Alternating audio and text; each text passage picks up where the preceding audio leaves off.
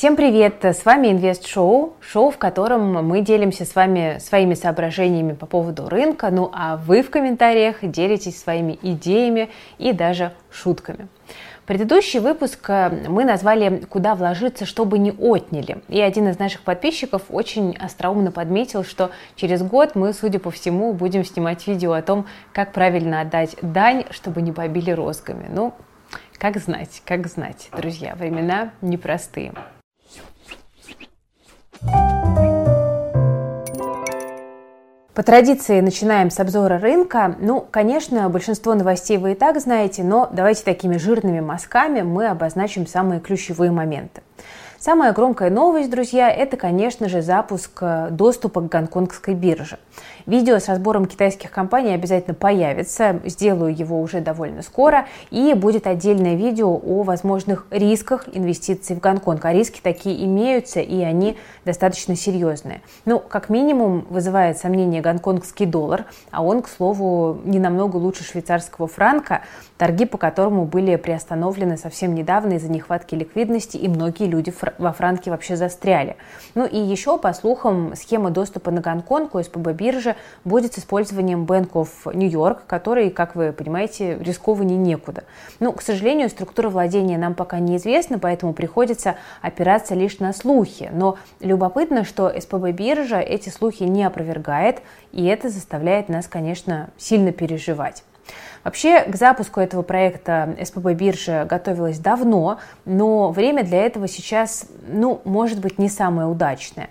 Возможно, оно неплохо сочетается с бодрыми заявлениями на ПМФ, но доверие инвесторов ко всей финансово-банковской инфраструктуре от месяца к месяцу, как вы понимаете, только падает. И хочется сказать, ребят, вы сначала решите проблему со швейцарским франком и валютными счетами, а уж потом предлагайте нам гонконгский доллар, потому что сейчас выглядит так, что биржи пытаются пытаются сохранить свои денежные потоки благодаря нам, обычным инвесторам. Заблокируют Гонконг, пойдем, там, не знаю, в Австралию. Дополнительным риском остаются санкции на сам депозитарий, это СПБ банк, которые станут последним гвоздем в крышку гроба инвестиций в России. И доверие инвесторов на внутреннем рынке просто-напросто умрет окончательно. Не хотелось бы, чтобы это произошло подвешенном состоянии остается проблема с нерезидентами и с заблокированными акциями наших инвесторов. Вот Науфор недавно высказал идею о взаимной разблокировке активов неподсанкционных инвесторов, то есть разблокировать активы иностранных инвесторов в обмен на разблокировку иностранных активов инвесторов российские, которые не попали под санкции. То есть я думаю, что это большинство нас с вами. И вот вчера появилась новость о том, что э, комиссия разрешила до 1 сентября, почему-то только до 1 сентября, нерезидентам из недружественных стран покупать иностранные ценные бумаги у российских банков и их клиентов-резидентов. Возможно, хочется надеяться, это какой-то первый шаг в процессе взаимных разблокировок. Но это не точно. Ситуация с валютой остается, конечно, очень острой. Любопытно, что вот в мае, согласно очередному отчету ЦБ, люди активно несли валюту в банке на вклады, и приток средств населения на валютные счета был даже выше, чем приток на рублевые рост валютных размещений населения регулятор связывает с ростом спроса на конвертацию рублевых средств на фоне укрепления рубля к доллару и евро, ну и также со снижением ставок по рублевым вкладам. И это за месяц до появления комиссии на валютные счета и проблем с переводами даже внутри страны, с которыми мы столкнулись. Да? А вы говорите Гонконг. Вот Тинькофф Банк э, вводит с 23 июня комиссию за хранение валюты от 10 тысяч долларов на карточных счетах, я напомню. Это решение может распространиться также и на брокерские счета в будущем. Там Росбанк тоже вводит комиссию за обслуживание валютных счетов физлиц. И значительная часть банков просто отказывается проводить э, валютные переводы в другие российские банки. В этом уже были замечены ВТБ, Газпромбанк, Альфа-банк, РСХБ, Промсвязьбанк, э, МКБ, Совкомбанк, там, Ситибанк и так далее. Мой ленивый портфель содержит несколько десятков тысяч долларов. Что я буду с ними делать? Я решила, что пока ничего. Они лежат на ИИС, в Тинькофф. Остался буквально месяц э, до трех лет по ИИСу, поэтому пока не буду эти доллары выводить. Вкладывать их в иностранные инструменты или там фонды российских брокеров я тоже не хочу из-за инфраструктурных рисков. Я хочу достичь дна санкций и потом уже что-то покупать.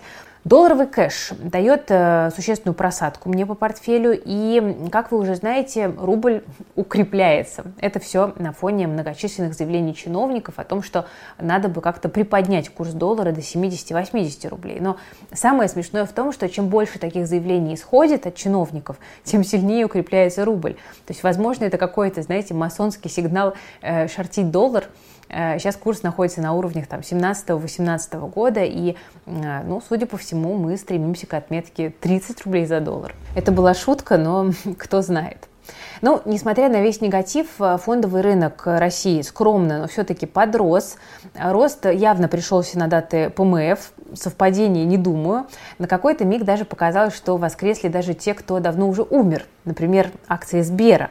Вот 20 июня впервые за долгое время появилась вдруг уверенная зеленая свеча, и тут все задумались, может быть, дивы по префам выплатят. Но нет, показалось. Возможно, акции росли вот на фоне как раз э, выступления Грефа на ПМФ. Проблема роста тут еще и в том, что все еще идет расконвертация депозитарных расписок в акции, и это может э, существенно сказываться на динамике бумаг. Да? Банк делистинговал свои записки с лондонской биржи, одна расписка сейчас конвертируется в 4 обыкновенные акции. Британский регулятор дал Сберу еще 4 месяца на этот процесс до 17 октября, то есть можно предположить, что Сбер еще не скоро начнет от пола отжиматься. Только мы вот задумались над тем, почему не растет Новотек, и даже у нас об этом выходил пост в телеграм-канале, я оставлю ссылочку на него под видео, как тут же Новотек принялся расти. Раньше акции вот этих двух российских газовиков ходили под ручку, а сейчас мы видим, что «Газпром» оторвался серьезно от «Новотека». Почему? Ну вот, по мнению нашего аналитика Андрея Стратичука, который у нас трудится в плюс, у этого может быть несколько причин, вот как раз подробнее про них можно почитать в посте. Рекомендую. Но в любом случае явно младший брат «Газпрома» тоже подключился к тренду. В целом, неделя показала, что основные точки роста российского рынка – это газ, удобрения и недвижимость. Растут акции Акрона, Фосагра, Куйбышев Азота. Вот во вторник у нас на Евплюсе прошел еще инвестиционный комитет. Мы там разбирали сектор удобрений и подробно рассматривали все компании сектора и перспективы роста. Обязательно посмотрите, если вы у нас в плюсе. Если не в плюсе, э, можете присоединиться и тоже запись посмотреть. Сектор недвижимости тоже был на этой неделе в фаворе. Это связано как с фактом снижения льготной э, ипотеки, доставки по льготной ипотеке, так и с заявлениями президента, которые как бы намекают на то, что сектор строительства должен стать чуть ли не ключевым в росте экономики страны. Ну и вот на этом фоне, конечно, росли такие акции, как ПИК, самолеты и ЛСР понятно. Ну ладно, давайте к конкретике. Что я сегодня покупаю? Я сегодня буду пополнять свой ленивый портфель на 12,5 тысяч рублей и попробую отыскать еще одну точку роста российской экономики, кроме газа, удобрений и недвижимости. Ну, тем более, что касается девелоперов, их облигации я и так активно покупала еще месяца полтора назад, потому что уже тогда было понятно, что сектор будут всячески поддерживать, без этого никак. Ну а сегодня, друзья, я покупаю акции Positive Technologies. Это единственная публичная компания российского сектора кибербезопасности и компания э, в сегменте управления уязвимостями. Там доля рынка 70%. Почему кажется, что у этого сектора есть потенциал? Ну, во-первых, это глобальная тенденция, и э, на самом деле злой ковид подтолкнул к развитию этот сектор, да, произошел массовый переход к дистанционным технологиям, на там, удаленку перешли и мошенники в том числе, и за последние пару лет резко увеличилось число вирусных атак, там, вредоносного ПО, фишинговых рассылок, хакинга и так далее. Чаще всего жертвами становятся крупные промышленные компании, а, государственные организации, медицинские учреждения и, конечно же, банки. Это такая, наверное, одна из самых лакомых целей мошенников. Ну, второй момент. У сектора есть перспективы развития в России, потому что в результате февральских событий резко вырос спрос на отечественные продукты кибербезопасности, и российские компании, и государственные ведомства э, в какой-то момент подвергались просто беспрецедентным кибератакам. А так получилось, что крупнейшие иностранные игроки, вроде там Cisco, IBM, Microsoft, объявили, что уходят с российского рынка. И вот это все служит мощнейшим драйвером для роста российского сектора кибербезопасности в целом и для Positive Technologies в частности, потому что российским компаниям нужно где-то закупать защиту. Вот в 2020 году рынок кибербезопасности в России оценивался примерно в 150 миллиардов рублей. К концу 2021 года вырос на четверть практически. Только за счет ухода западных компаний высвободится порядка 80 миллиардов рынка, и две трети – это только лицензии, которые подлежат замене на российские аналоги. И можно предположить, что вот при текущих тенденциях у компании э, есть шансы нарастить продажи в 2022 году. Это более чем логично. Ну и э, позитива тут еще добавляет заявленная государством масштабная программа поддержки IT-сектора от налоговых льгот компаниям до всевозможных плюшек сотрудникам. Друзья, теперь поподробнее о самой компании. Кто ее клиенты? В основном это крупные корпорации, банки и госструктуры. Компания фокусируется на развитии B2B направления. В 2021 году доля крупных корпоративных клиентов компании увеличилась до 74%, и большинство клиентов это именно российские компании. Какие результаты? За последние четыре года ключевые показатели компании росли семимильными шагами. В 2021 году выручка выросла на 28%, чистая прибыль на 27%, EBITDA на 35%. У компании такая интересная довольно тенденция. Каждые два года увеличиваются в два раза объемы продаж, да, удваиваются.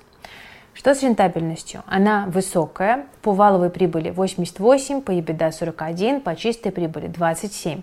При этом уровень долга у компании низкий, чистый долг EBITDA всего лишь 0,44. Компания получает выручку в рублях, долговой портфель полностью представлен, представлен именно рублевыми да, кредитами и займами. Так что сегодня я вот решила купить акции Positive Technologies на 12,5 тысяч рублей, на ИИС, в ленивый портфель, ну и на этом, собственно, все. Выпуск подошел к концу.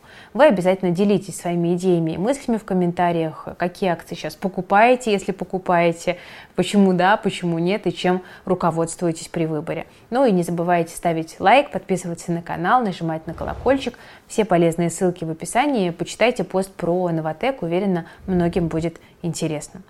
Спасибо большое за внимание, всем пока, берегите себя и свои деньги.